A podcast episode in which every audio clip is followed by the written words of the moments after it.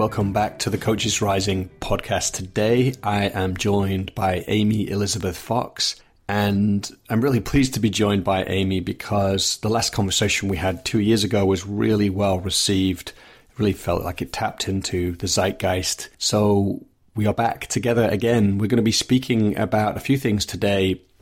One thing we'll talk about is there anything that Amy feels in the 2 years since we last spoke that's become even more important in the work that she does with Mobius? We will talk about the importance of teachers and how we can choose them. We'll talk about how we can shift our relationship to life. We'll talk about the hallmarks of evolutionary practitioners and the Mobius approach to organizational change. Amy Elizabeth Fox is the founder and CEO of Mobius Executive Leadership, which is a premier leadership development firm with offices in Boston and London. She has experience consulting to senior leadership on issues relating to human capital, organizational health, and leadership development. And over the past decade and a half, she's spoken at numerous national industry gatherings and led powerful workshops for corporate executives across the country. She's also a psychotherapist and executive coach. One more thing, if you feel inspired to share this podcast, I'd really appreciate that to help spread the word. And if you feel like joining our ever-growing community of transformational practitioners and coaches, then you can head to coachesrising.com. Just throw your name in the sign-up box there, and then you'll stay in the loop about all the things that we create, which are not this podcast. How delightful to be with you. It's been way too long. We started planning this, I think, like 4 or 5 months ago. And I'm so, well, it's just good to be with you, but it should have happened sooner. How are you? I'm really well, Joel. It's such a joy to be with you also. And I should say that our last conversation a few years back stayed in my heart as a real jewel of talking about what really matters in this healing work that we're both doing and committed to. And I'm so looking forward to this rich dialogue again. Very happy to be here. Yeah, that was a very popular conversation. It touched a lot of people. I think it just spoke into the zeitgeist, or the, you know, like you just spoke to a lot of people in terms of what they were feeling was so important in our times. Mm-hmm. And I kind of want to tune in again to really just see where you're at. It's like a couple of years on. And so there's a lot of questions I have, but I do want to ask this first, which is there anything, you know, since we last spoke a couple of years ago that you feel that you're like doubling down on or emphasizing even more in the work you do with Mobius, the facilitation work, the transformational work with companies, even in your own practice? Like maybe there's certain skills or certain aspects of the work that have just become even more important.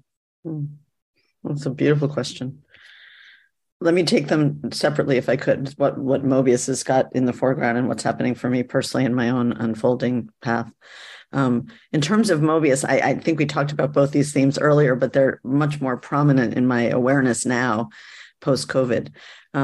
And I talked about this also at our annual gathering last October. One is the prominence of trauma in the workplace and the degree to which what we call dysfunctional or developmental edges for leaders are really symptoms of earlier trauma in their lives. And the prevalence of that is, I think, far more dominating in terms of shaping organizational culture and behavior than we acknowledge, or certainly than most leadership interventions address or are geared to address. And because I've had the privilege of studying for almost a decade now with Thomas Hubel, I understand that trauma not just to be personal and family narrative, but to also be collective trauma. So we're talking about generations of pain and different kinds of psychological and relational violence. So just to illustrate it with some specifics, everything from I grew up in a family where there was addiction, or I grew up in a family where there was violence, or I grew up in a family that had suffered an illness or a tragic loss, to I grew up in a context where there was racism, where there was poverty, there was forced migration, there was bullying at school, there was bullying at home, to I grew up in a context where there was war and really existential threat, Or my parents grew up in such a context, or my grandparents grew up in such a context. So we now know that the individual executive themselves may have had what looked like what they would call a, quote, happy childhood. But if there's pain, unprocessed pain generations back, there's a kind of holding and attachment and free flowing of love they didn't get. And they struggle with the aftermath of the absence of attachment, in some ways the same as if they had had a more impinging adverse incident. So the level of trauma that people are walking with, which has a concomitant aftermath of all the symptoms of the survival strategies that they developed as children, which were sort of brilliant when they were developed as ways to preserve and protect their psyche or their physical being, but they don't update them. It's like they're operating with an earlier operating system that made sense as children, but doesn't make so much sense now as, you know, much more resourced, much more potentially safe adults, and they haven't updated their strategies of relationship. So you start to see in teams and organizations protective strategies, aggressive strategies, isolation strategies to dampen down the emotion and not feel yourself. So a lack of self-contact, which creates, by definition, a lack of an ability to compassionately feel the other. So all of those relational, symptoms, I believe, are the sort of root cause of organizational dysfunction. So when you go in to look at improving culture or creating high-performing culture or innovative culture, if you don't know how to help people to restore their embodiment and their basic sense of safety and their basic ability to build authentic intimacy, you're missing the golden key of the shift. And that is very deep restorative repair work. That's very, very, precise, attuned relation is the medicine for that. So I would say the level of trauma is one much more prominent feature of our work than it was, a much more explicit feature of our work than it was when we started 18 years ago. The second is, I also talked about in October, the quality of inspiration or purpose. Sometimes we call it in the business world. I might call it spirituality or holiness if I was being more explicit. The quality of resource when people feel that they are in touching something eternal or touching something that's essential or activated by something that matters beyond themselves across generations and across time. And across what we think of as the limits of possibility, that quality of aspirational openness has become also much more of a feature of our work, I think in part because if you're asking people to go into the dark places, you have to create a kind of golden shield of hope around that, that makes that feasible, that makes that reasonable, and that makes that doable.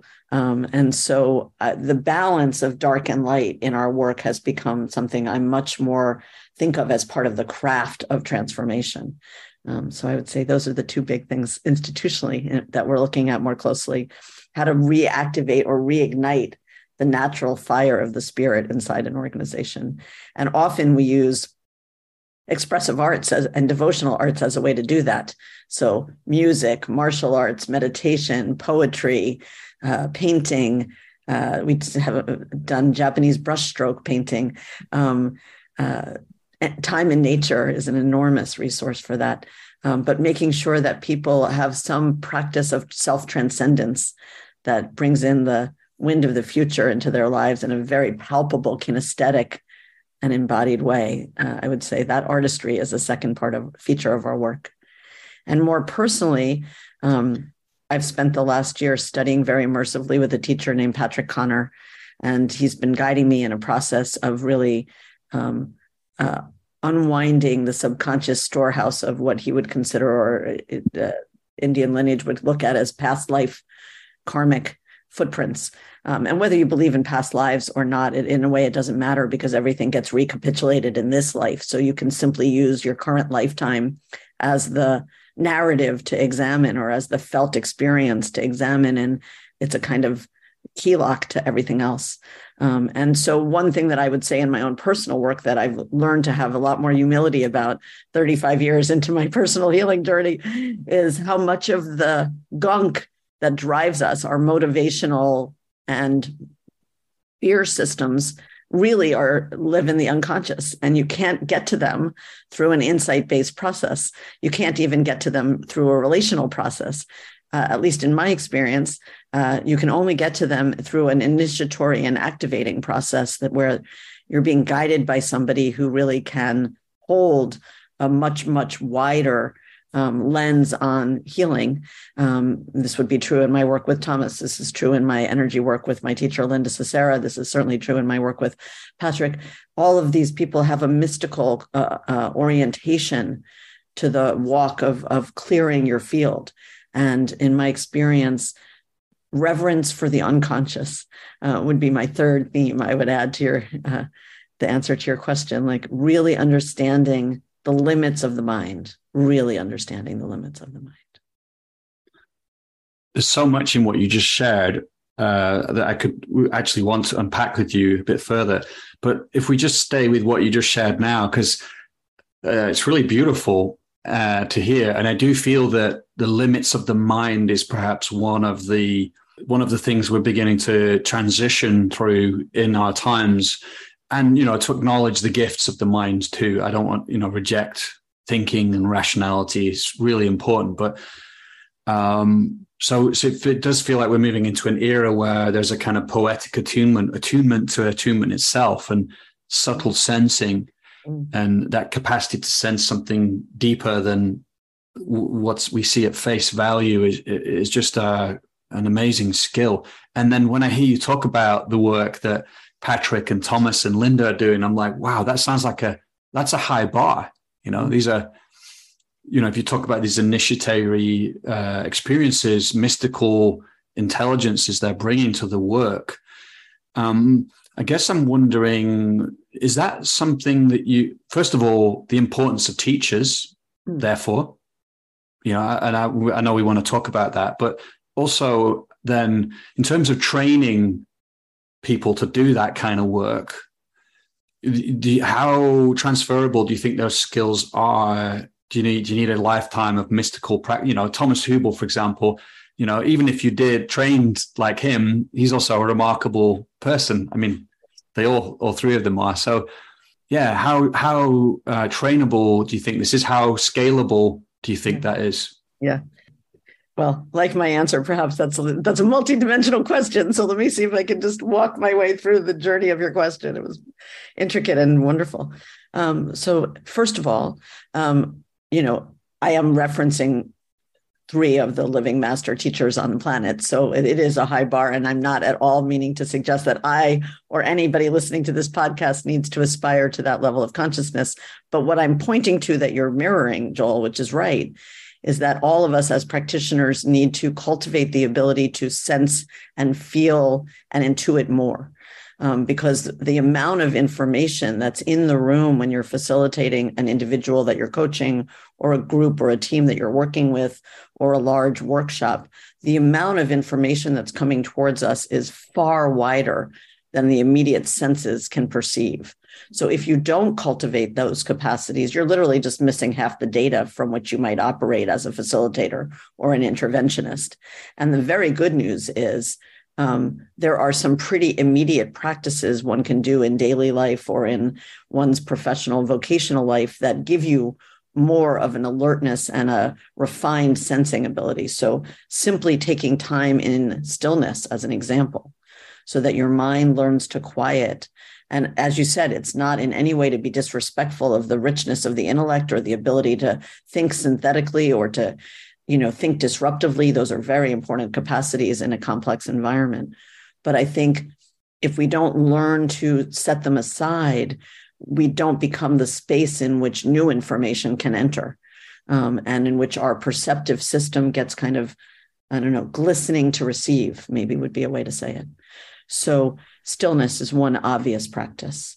A second one is dropping the presupposition that the material plane is all that's happening. And when you can let your imagination, which we do wonderfully as children, by the way, this is an intrinsic talent. We're reclaiming something, not learning something. When we can reimagine the world so that we're just open to things happening that are non-ordinary reality or unpredictable information, or have a little bit of taste of the magical. more of that reveals itself.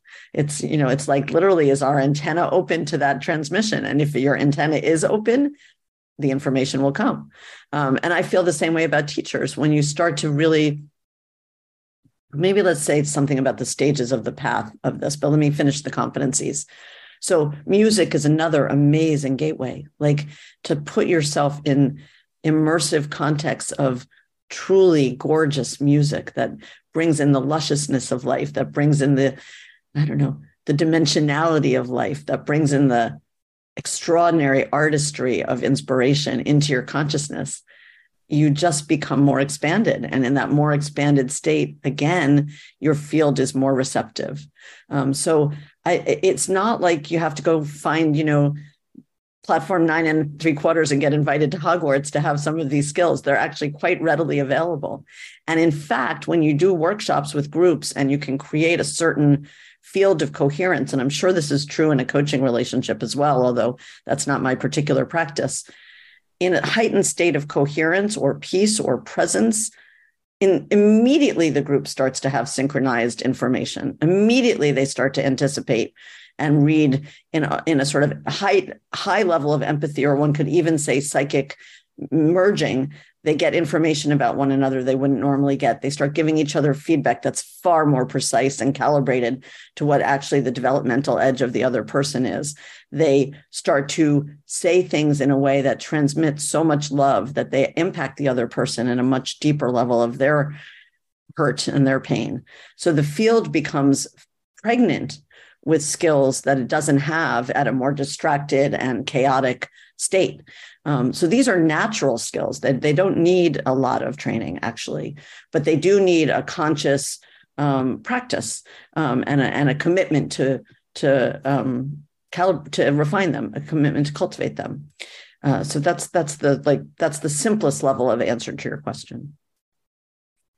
I think the other tool is to immerse yourself in scriptural practices, devotional practices, mantra practices, prayer practices, martial arts practices, something that actually requires you to state change yourself in a very daily way, in a very steady way, that builds a different muscle of presence into your system and into your way of walking. And then that quality of presence, again, naturally lends itself to a deeper listening to life, which is really ultimately what we're saying. Like, how much can you let life permeate you? How much of life comes to you? I also believe that when you walk with that deeper listening or that wider invitation to hear life, people start intuiting that. And so you also start to get different levels of confidences. You start to be the one people tell their secrets to.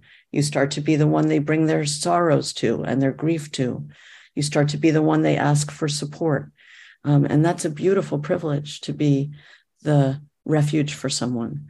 And then once you do that, then you start to notice when someone needs that of you. You start to identify yourself with being a walking refuge. And so you make extensions of that offer where otherwise you might assume somebody is in a private hardship.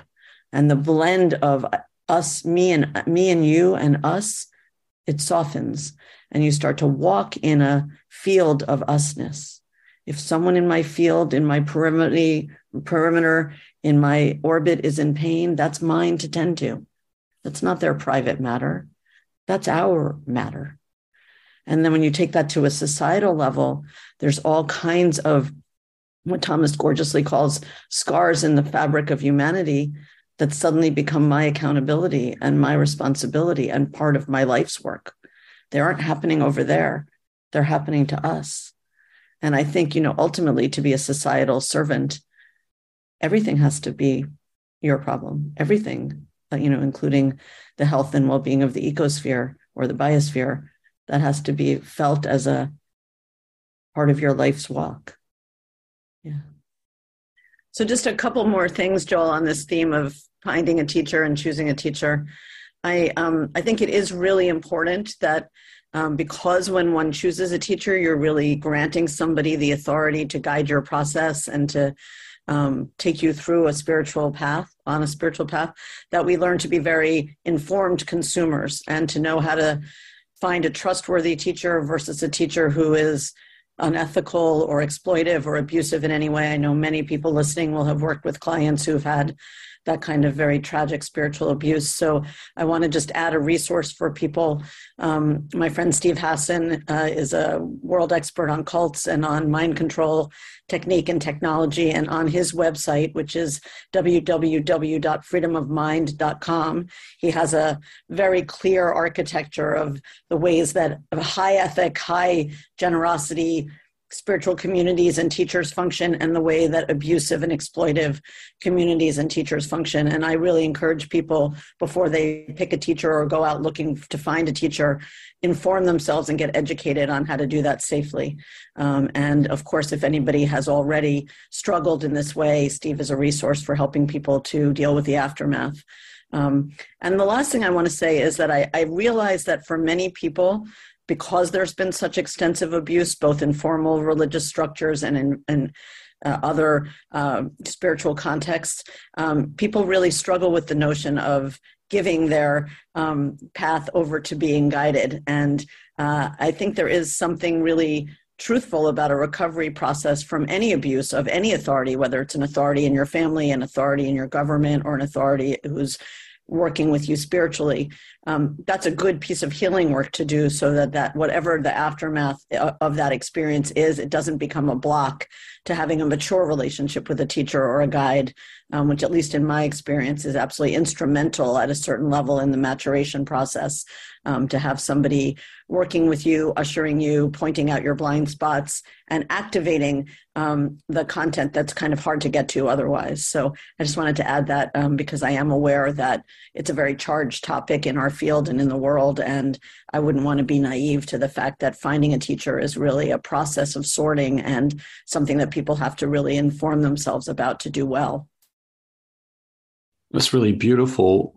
On a bookmark, you said you were going to mention about the stages. Yeah. But a little reflection I have here is, on the one hand, we could talk about this being mystical, and that sounds kind of, again, like a high bar or something. Mm. But on the other hand, I'm kind of hearing, as you describe, it's like through refining our sensitivity and our there's a word I'm looking for, which is close to this. It'll come to me in a second, but it's like you're actually coming back to an experience again and again. And then these patterns start to emerge, or you might start to just sense things, see things that you just didn't see before. And I mean, I'm just thinking about this with my own one-on-one coaching, whereby you just start to see something, but it's kind of hard exactly to say how you're seeing it, but you're seeing it very clearly, and then you can bring that into the conversation. It's like a refined sensing and seeing that just didn't exist a couple of years ago, and that would have seemed like magic back at that point, but yeah. Because you've done that deeper work, it's quite ordinary. I think that's what I'm trying to get to. It's a certain sensibility. That was the word I'm looking for. Yeah. A connoisseurship, perhaps. And yeah, beautiful. I mean, I do think as practitioners that we build a body of pattern recognition that, at a very high level of experience looks magical. But really, it's just, I've seen this many times, and therefore I can see what I'm seeing. I know how to discern what's being shown to me. And I think that can show up in very, common patterns. Like I know when somebody's present with me, and I know when they've dissociated. So I can call them back to notice they've kind of left themselves. To somebody who doesn't have an embodiment practice or doesn't even know they're dissociating, that looks like a magic trick. How do you know I've left my body? But to somebody who has that attunement, it's actually as simple as my seeing there's a yellow pillow behind you and you're wearing a black shirt. Like, oh, they're gone. They're kind of glazed over. They're not here. There's nobody to talk to. It's a felt sense.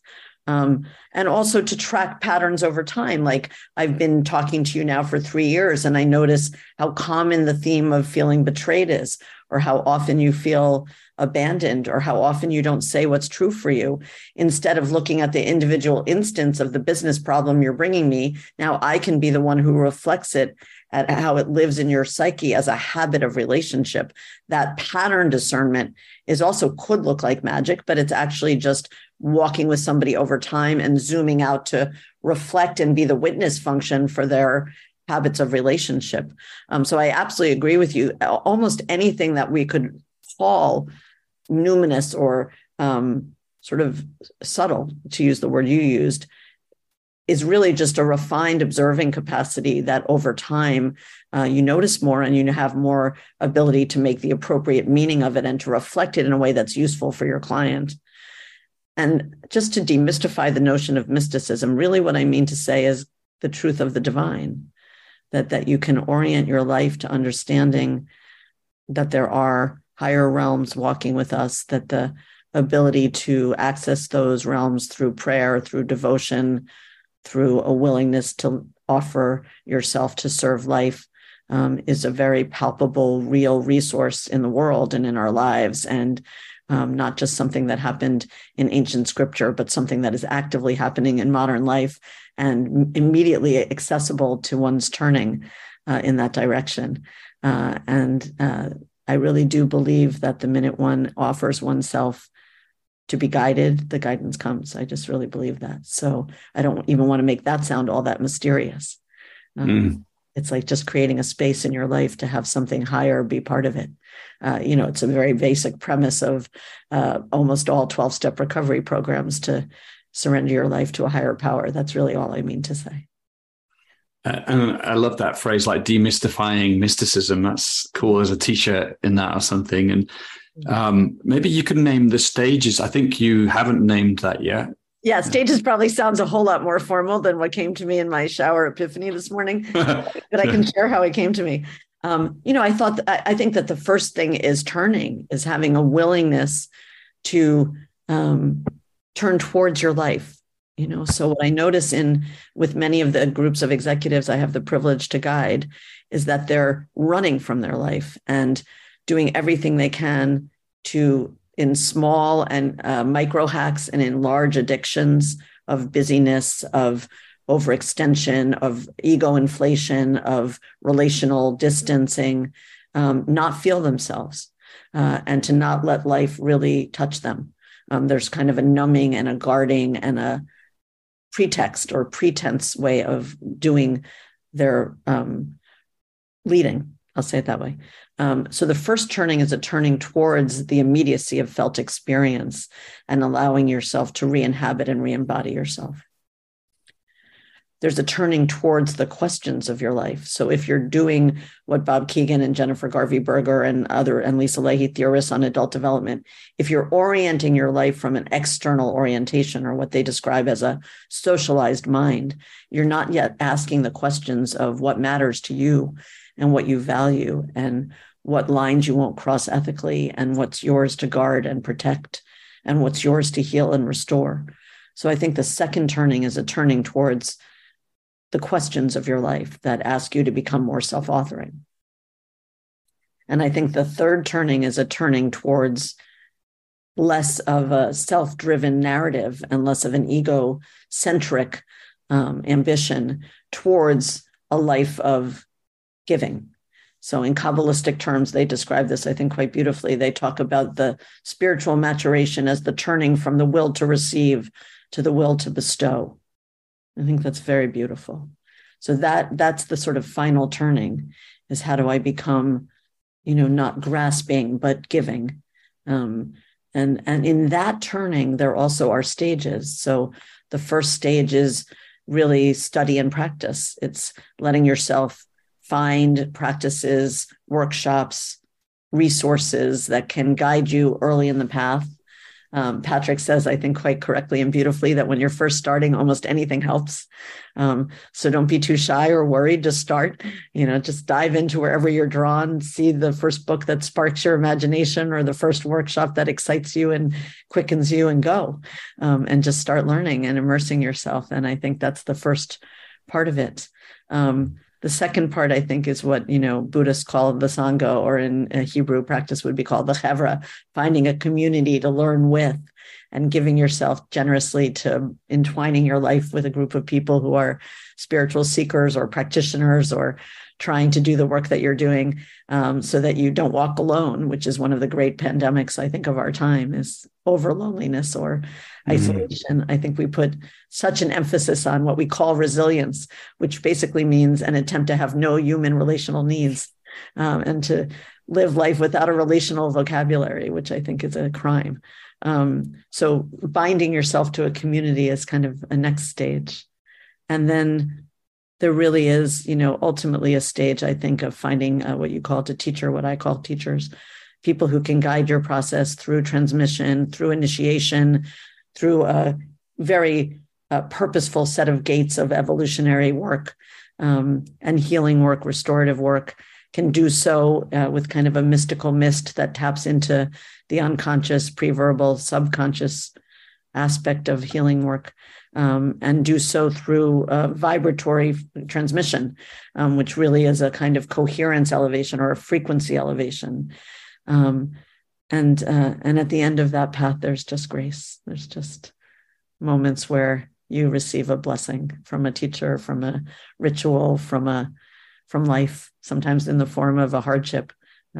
Patrick says there are blessings that look like blessings, and there are blessings that don't look like blessings, and that's all there is. That's nice. That's nice. Yeah, I can certainly think of some of those in my life, which initially I was like, oh man, what a misfortune to like these two guys I met in India who turned my life upside down with all these ideas they introduced to me. And, you know, at first I hated them for that, you know, for the upheaval of it. Yeah. And then actually, you know, 6 months later, a year later, I was like, these guys were bodhisattvas, you know, because now I've come through the other side. And I hear in this, what you're describing, the necessity of building the kind of body in a way, like, yeah, in the beginning, you just need to practice. You need anything helps, starts you on the path. And then that inner move of like, what's my life about? You know, like, who am I? Who am I becoming? And that's all building the container for then that transmission that you talked about through teachers to land in a different kind of way. I know I found that so important on my path at one point. It was like I'd reached the limits of what I could do alone, even what I could do in without a teacher in Sangha. Mm-hmm. That I needed a teacher or teachers to transmit those frequencies of awakeness, and that even if they weren't talking to me, was the teaching was just like boom, there was an embodied attunement to that, which was continuing my process basically. So yeah. That's right. I mean, in Indian spirituality, they call that presence or that transmission darshan. And it is true that it's beyond the content of the teaching. It's an immediacy of being in the field of a more awakened person, has its own transmission and its own reorganizing function of your energy field, which also is a pointing at how some of this is really is very subtle elevation. It's subtle growth. It's not an insight process. I just wanted to say also that when you're in a moment of pain or hardship, that pain is real. So I don't mean to be discounting. I hope in no way would I sound discounting of the nature of suffering on this plane. And one can really learn to take the book of life and use it as a pointer to what's unfinished internally. And when you can work with daily life as a resource for your own illumination or healing, then you can harvest the hardships you're going through rather than just suffer through them. So that's a really wonderfully different paradigm of thinking about how you experience life and whether life is happening to you or life is gifting you. Once life is gifting you in that very deep way, that's a very big difference, whether life is happening to you or life is gifting you. And once you can really embody and understand the wisdom of life is gifting me, then nothing really can harm you in that sense. whether it happens and it appears as something good or it appears as something challenging. You can use either kind of life event as something to mature yourself and open your heart more wide. That's what they mean by a heart as wide as the world. It's the heart that receives all of life. And I think the ability to do that in your own life also is the precursor to the ability to invite other people to trust you as someone who can witness whatever difficulty they've walked in their lives. And as a practitioner, that's maybe the most important competency we can cultivate, that if you have lived it, I can witness it. I can give my strength, my love, my holding, my care to whatever you've walked. And I think that's sort of the ultimate pledge, and really the rationale for putting oneself into these processes is to become more and more an instrument of that peace. Yeah, just beautifully spoken. I actually want to ask you about the facilitators that you have, and you yourself, and you have this notion of an evolutionary facilitator. But just before I do that, this question came up of life gifting you. What has made that possible for you to hold life in that way? I asked that because I know that I've been through cycles of that, where it feels like I can live that as an embodied truth and then fall out of it in some way, because it's tough, It's like actually sometimes doesn't feel like life is gifting you. It sucks and it's hard, and and I think particularly in this climate we live in, this day and age where there's so much uncertainty, it can feel unstable. And where is that ground in life? So what's helped you see life in that way? Yeah, a few things come to me, Joel. I mean, one, I had a profoundly challenging childhood, and I had cancer very early in my 20s. And so I had a saturated experience of the harder, more traumatic part of life for the first 20 years of my life, I would say. And at no moment in that process of acute emotional violence or physical illness could I have heard, or would it have made any sense, or would it have been useful for someone to say to me, life is gifting you. Life was teaching me, life was polishing me, and life was hard. It's true what you said. I think. So there are moments when you're in it that where it's just not realistic to ask somebody to think, oh, this is a grace.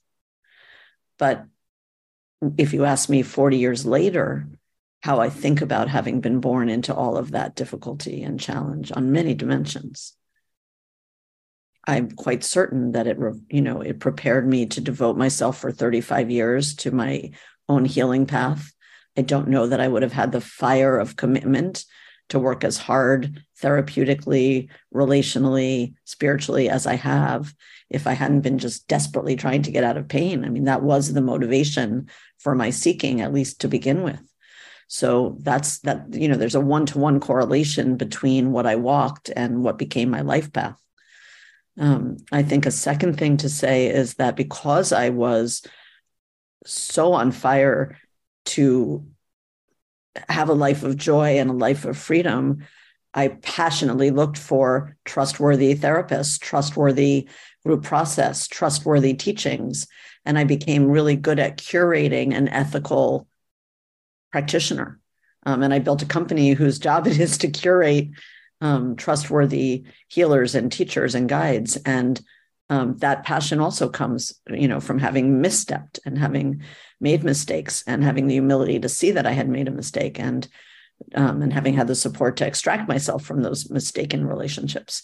So I feel like, I could point to many different things that look in the moment like even devastating or tragic challenges that are in some ways that. I'm not saying that isn't part of the fabric of life. I'm just saying one could either feel very heavy about that, or one could say, how can that help me to be a better being, better person, better woman, better partner, better friend, better teacher, better, have a better life. And that is a much richer perspective to hold, I think. Yeah, I think it's beautiful. And there's something about something in you that enabled you or facilitated you to seek and move out of suffering, and then to be able to kind of look back and recontextualize these experiences, and that's not just a mental process, but actually to be able to, there's a kind of alchemical process taking place there, perhaps of reclaiming the gifts inside of these incredibly difficult experiences. Yeah, and that's right. I mean, that's really correct and wisely said. I think the alchemical process also includes bearing witness to the hardships, having people hear your story. In my case, it's included crying and screaming and shaking and very cathartic expressions of what still lives somatically in my pain body, and having that, cradled and held and attended to. It's included acts of compassion to see that even as difficult as my life was, it was privileged in many other dimensions. So not to just live as if, to have some point of comparison in the world's pain body, I think is also important, because without that, the natural arising compassion gets deadened. You get too self-oriented and narcissistic in your own healing process, and you don't turn the lens out to, where else there's suffering, which is a very important part of the healing process. And you asked about evolutionary practitioners or facilitators. We're pointing to one dimension of it, which is to see whoever is sitting in front of you carries a much wider footprint of pain than their own life story, and that they offer, therefore, an opportunity to restore and remediate something much more ancestral, much more longitudinal, much more dimensional than just their life story. And when you can help them to themselves look wider to all the tributaries and events in their ancestry and their family history and their cultural story that contribute to how they are wired and who they became, you also help them to have a much more intricate map of their own healing work. And I think that's the difference between just being a transformational practitioner who's trying to help somebody make meaning of their immediate life circumstance, and an evolutionary practitioner who's trying to really help a restorative wave go out into life and into organizational life and into societal life. That might be one way to point at the difference. Yeah. That's that. Let's continue that. Actually, I think that's a really beautiful segue into. And I know, in a way, our whole conversation has been about evolutionary facilitation, in the sense of, perhaps another thing is, can you sensitize oneself and begin to see these patterns that we talked about. I'm just curious for you. What are some of the attributes that you see in evolutionary facilitators that you that we haven't named yet, or we could just paint the gestalt of that? Well, that's a simple answer. Love. That they walk with a extremely explicit footprint of love, and that love means whatever you've done in your life. I can be a field of understanding. Whatever transgressions you've made, I'm a field of non-judgment. Whatever hurt you have, I'm a field of holding. Whatever you dream, I'm an amplifying field of support. And whatever is yours to gift, I'm walking with you to help it happen. Yeah. But unconditional love, the hardest part of giving unconditional love, honestly, Joel, is we don't give it to ourselves. Mm. A level of inner criticism and inner attack.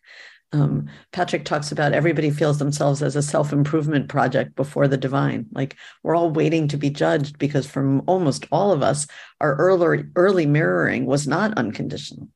It was blinded by the pain of our parents, blinded by the pain of our community, blinded by the habits of society that are hurtful.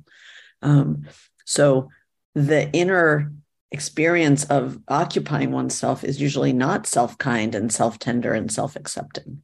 And to whatever degree we're unseated from that inner unconditionality, it's hard to grant that to another person, which is why there's such a close connection and such an urgency in my mind for practitioners to do their own inner work, because that is the ceiling on what you can offer somebody. It's not the technique you know or the technology you've trained.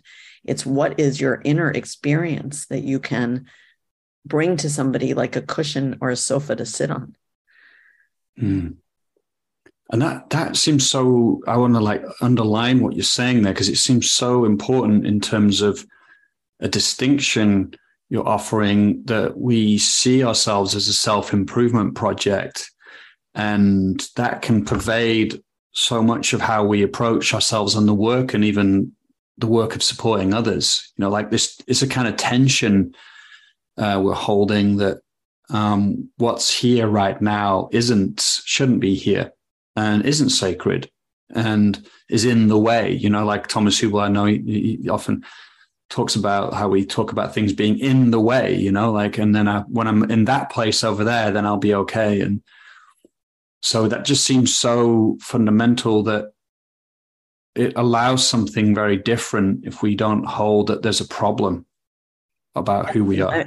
I mean, Thomas is, you know, just so powerful on this point that, and I referenced it earlier, you know, that what looks dysfunctional now was a brilliant survival strategy earlier. So if I am judging the things I do that are less functional, I'm trying to think of an example in my own life. When I get very anxious, I overeat. That would be a good example. I have a compensation strategy for my own arising trauma, that I have a food addiction. So I eat too much. It's getting much better, but it's still an issue. And I did that as a kid. I did that to handle the chaos of my childhood. I did that to handle my mother's rage. I did that to handle my sense of loneliness and overwhelm. And I do it, you know, as an adult until I don't. And if I judge that in myself, which I did for many years, and I tried to do less, I'm being as cruel to myself as the cruelty that was done to me. I'm just repeating in a really harsh and unnecessary way, a kind of interior monologue of abuse. And that introjected habit of self-criticism, you know, I really do think is the biggest barrier to two things. It's a barrier to being unconditional for other people. And it also means I will be defensive when people point out to me the ways in which I am colluding with hurt. So if I'm in a conversation as a white person about race and I'm too self-critical, I can't hear somebody have an honest conversation with me about power and oppression, or about racism, or about my own unconscious bias. I can't, because it resonates with my own sense of guilt and my own sense of shame. So if you want to be a participant in a liberatory process, not just for a person, but for the culture at large, for all the places where we're out of alignment around equity and inclusion, I have to do some kind of inner self-blessing to show up open in that conversation and unguarded, or I won't be an effective ally. I just can't, because it's too painful. So this is also, I think this also has a real socio-cultural political dimension, what we're talking about, this sort of inner act of self-acceptance, because it makes it possible for me to step up to really, you know, a restorative justice process in a way that I won't be otherwise. And that's a critical function of any leader in any organization that wants to help an organization to address collective trauma. We have to have the ability to be in the heat of the conversation. Yeah. There's so many questions that come up from what you just said. One of them is, if we contextualize it inside of the work that you do with groups and teams, so we've talked about evolutionary facilitators and the role of like music and art. Mm. And then, you know, then there's this way in which we can kind of support people by being loving, you know, and helping them attune to their inner experience of trauma and their conditioning. How do you evoke that in a space? You know, what's the journey that you take people through? And I know that's a broad question. It's probably very dependent on where you're doing it, for how long, and so on. But do you see that there's a common cycle there? For example, you know, do you bring people in and then, you know, use music and art to evoke a certain sort of state and have them reflect on their trauma? Yeah, you know, I'll let you answer because I'm trying to answer for you there. But yeah, how do you do that? I mean, there's an a priori thing that happens before you bring the people together, which is you build a community of practitioners that do their deep healing work with one another so that they have a field of transparency, unguardedness, refined compassion for pain, and an ability to stay in the heat of darkness, right? So people are walking into an invitation that is very unusual when they enter a room that is inhabited by a group of practitioners that have done that work with each other. I had a participant come in on the opening night of a program, and when he sat down in the opening circle, he said the following thing. He said, "When I was walking up the stairs to start this program, I had one thing in my mind of what it could be and what it would offer me. And when I walked through the threshold of the doorway, I realized, oh, this is going to be profound." That was very instructive because it points to that the invitation is a palpable signal in the field of what's possible and what's being invited. So if you are, as a group of facilitators, really present and available for everything to come, that's a felt sense for the participants. So something has to happen even before you start the program, which is really building a community that has that capacity to invite and to include. The arc of the week is the first 2 days are, as you would imagine, my sister Erica teaches these programs and she describes it very beautifully. They're just the arriving phase. You know, in Otto Scharmer's model, this is sort of when you're coming down towards the center of the U, and the center of the U process is really where, to use your word, Joel, the alchemical dimension of it happens. So you have to help people to kind of drop the shield and hack consciously the sort of social norms of small talk and not feeling. In our programs, we do that very explicitly by naming the dynamics of the universality of the emotional experience that all of us walk all day long with joy and hurt and fear and anger. And those are the natural anxiety. Those are the natural arisings of emotions. But we've learned, because organizations tell us feelings aren't welcome here, we've learned to numb ourselves and to act above or hover above our felt experience. And by naming that explicitly and then asking executives, what's the cost of that? And they say things like, I'm too alone, or I feel like inauthentic, or like I'm an imposter, or it's, you know, nobody can take a risk with each other. There's not enough safety. Or nobody knows what's happening in my personal life, and I lose my mother and I don't tell the person whose desk is next to me. Or I have an autistic child and I've been part of this professional services firm for 20 years and no one knows. Like, the level of secrecy or privatization of our inner lives is so extreme. So you start to name that. They name it. I mean, everyone knows the cost of this game.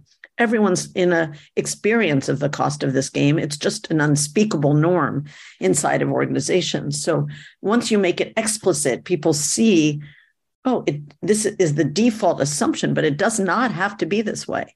And actually, I yearn for it not to be this way.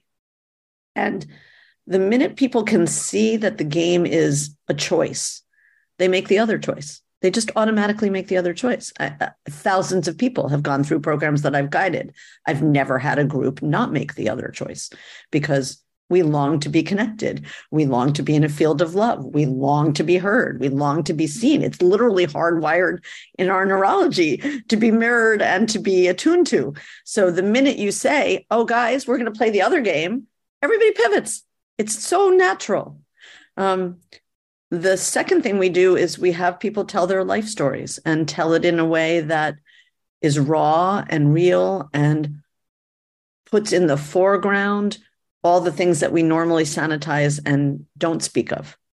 And once that has happened, the intimacy, the trust, the safety, the nakedness itself becomes a bomb. It becomes a healing resource.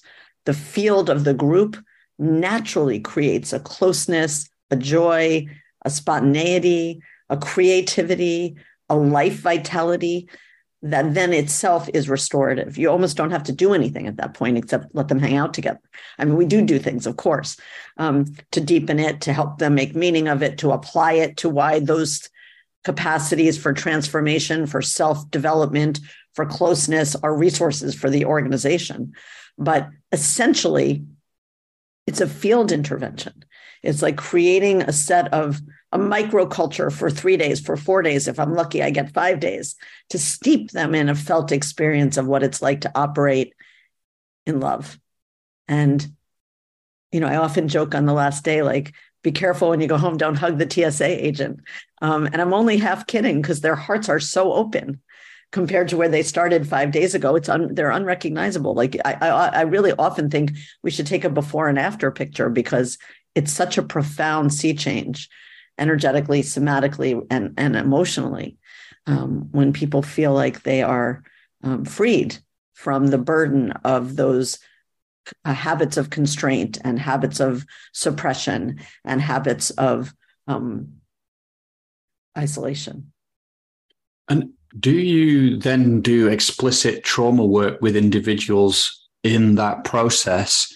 That's one question I have. And then I'm just going to add another one if you remember it. But then I'm wondering, like, when they get back to the workplace, you know, how does that impact or sustain the work, the being in the team, the being in the company?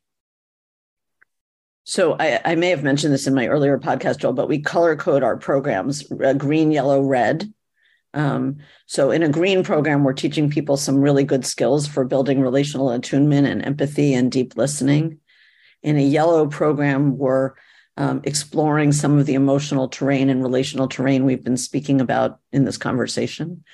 And in a red program, we're literally taking people out during the week and they're doing one-on-one transformational coaching sessions with trauma-trained practitioners, looking at their early childhood adverse incidents, looking at the particular violence of their family life and their cultural life. And we do family constellations with a really master practitioner. So even in the full group, we're looking at, you know, 2 generations back, your grandfather was a Nazi soldier. 2 generations back, they were in a, you know, Japanese internment camp. Whatever is the family lineage's deepest hurt also comes into the group space. So even there, we're trying not to privatize the darkness, but to build over the course of the week, the community's ability to witness and hold and repair. So we're training executives to be instruments of that repair and to be able to participate at that level of collective trauma work. So yes, absolutely. In a red program, we are doing that level of work. And of course, if you have 24 people in a plenary and everybody's stepping out and doing these, you know, very catalytic, profound healing work, the intimacy and the unlock of those private sessions then becomes also part of the alchemy of the group work. And the group work, as it gets deeper, enables people to take more risks and be even more courageous in looking at their lives. So it's a very beautiful, virtuous circle. I probably should draw it as a Mobius strip. And I think that's, you know, I'm very proud of Mobius doing that because I think it is quite pioneering in leadership development to say, you can't not look at this deeper layer of hurt if you want to help people to have wider degrees of flexibility and fluidity and responsiveness to lead emergently. One can't lead emergently if one is walking with too much frozen pain. But if you get an unlock, and maybe the last thing I would say about that is it just feels important to come full circle to the notion of subtle or mystical healing. That the acceleration of what happens in a Mobius 5-day program, I believe, only happens because many of us are gifted and guided to refine ourselves in a kind of a transformational mode, or what I called an evolutionary mode. And that is a kind of profound and beautiful grace that makes the healing happen in a faster way and sort of out of time. Like it doesn't take a certain amount of time. At a certain frequency, it can happen quite immediately. And of course, one person's opening inspires another. So it's not just mystical, it's also a kind of a community amplifier effect. which is why we do it in groups and not just individually. Although I also believe, I know many of your listeners are coaches. I also believe that amplifier effect happens as well from the consistency of holding that a coach provides. I don't think it's only happens in a program. I think it also happens when a coach shows up over and over and over to accompany somebody with their love. I think it can happen. I'm sure people have had sessions where something opens up and moves in a way that seems not quite believable for how deep and profound it is, even in a short session. That's the same, same phenomenon. Yeah, absolutely. Absolutely. And I think the potency of working as a group and then being able to work one-on-one is just exponential because, so much of our conditioning, as you described, as was formed in relationship, so it can be activated in relationship much more powerfully than perhaps one-on-one, although it does get activated there too. So and I, we're kind of like close to our time, and it feels like we need at least another hour. And I want to just ask you, is there anything you haven't shared that we haven't talked about? Maybe there's something that you're looking at now that you're really excited about, or, just something like even a closing comment before we find out where we can find out more about your work too. One thing that I'm working on with Thomas Hubel, which is a great privilege. He and I are really trying to, provide refined content around what it means to be a trauma-informed workplace. I'm very delighted by the trend in our industry to pay attention to post-traumatic stress disorder, mental health, depression, anxiety, burnout in the workplace. I feel proud that Mobius has been part of introducing this important wave of trauma information into leadership development. And I'm a bit concerned that a shallow version of addressing trauma start to take hold prematurely in the field. So Thomas and I are going to do two things in 2024 that we're preparing now. One is a international summit for CHROs and HRDs and other chief people officers, other human resource professionals inside of companies that we'll do in the spring in London in partnership with Mobius's alliance partner, Egon Zehnder, looking at trauma-informed workplaces and what it means to build a trauma-sensitive and trauma-attuned workplace culture. And the other is that we're going to do a year-long training for coaches, facilitators, team interventionists, and therapists who want to work in the corporate setting as a trauma-informed practitioner. It's going to be a year-long training with 2 in-person sessions and 2 online sessions. And a bunch of our friends who are trauma experts will be joining us on the faculty. And people could look for that on the Mobius website being announced in the next few months. And we'd be absolutely delighted to talk to you about that program. We're really hoping to set a kind of gold standard for what it means to do this kind of depth work inside of companies. And I'm honored and privileged to partner with Thomas in this. My closing comment is this. I really want to bow to you as somebody who is helping our industry and the world to find voices of teaching and light. And I'm very grateful and honored to be part of it. But I also really, on behalf of our collective field, want to thank you for the way that Coaches Rising is bringing these teachings and making guides and teachers so much more accessible to us as practitioners. It's a really beautiful and significant thing that you're doing for our field. And I really thank you for it. Oh, Amy, I'm touched. Yeah. And, I feel like we're partners in that, because I see you doing the same, and you've been such a supporter and connector, an amplifier of what we do as well. So yeah, I won't deflect that too quickly, but yeah, received. And, where can we find out more about your work as well? I know you've got the gathering in October coming up as well, and things like that. So the website is www.mobiusleadership.com. And if you are a practitioner and you go to the section of our website called Next Practice Institute, you'll find many workshops that we offer with the teachers that I've referenced and opportunities to be part of the community and the professional development path that we've designed. And as Joel mentioned, the week of October 15th, we do a global annual gathering, which is a week of study and of practicing together and sharing our work and learning from each other. And it's also a week of music and dance and meditation, and great joy to be together and come together from all facets and disciplines of this kind of transformational change work, from team intervention to consulting and culture work to therapists and coaches and facilitators. So we welcome you to come be with us. We stream all the keynotes live and free on Facebook. So if you can't come to Boston, please join us online. We're delighted to have you. And I'm really so happy to have had this time together today, Joel. Thank you. Here we are. We're at the end of the podcast. Just a heads up again, if you're not on our mailing list and you want to stay in the loop about other things we create, then head to coachesrising.com, put your name in the sign up box there. You'll also find some of our other offerings, our online trainings for coaches there. And just want to end by wishing you well, and I'll see you again next time.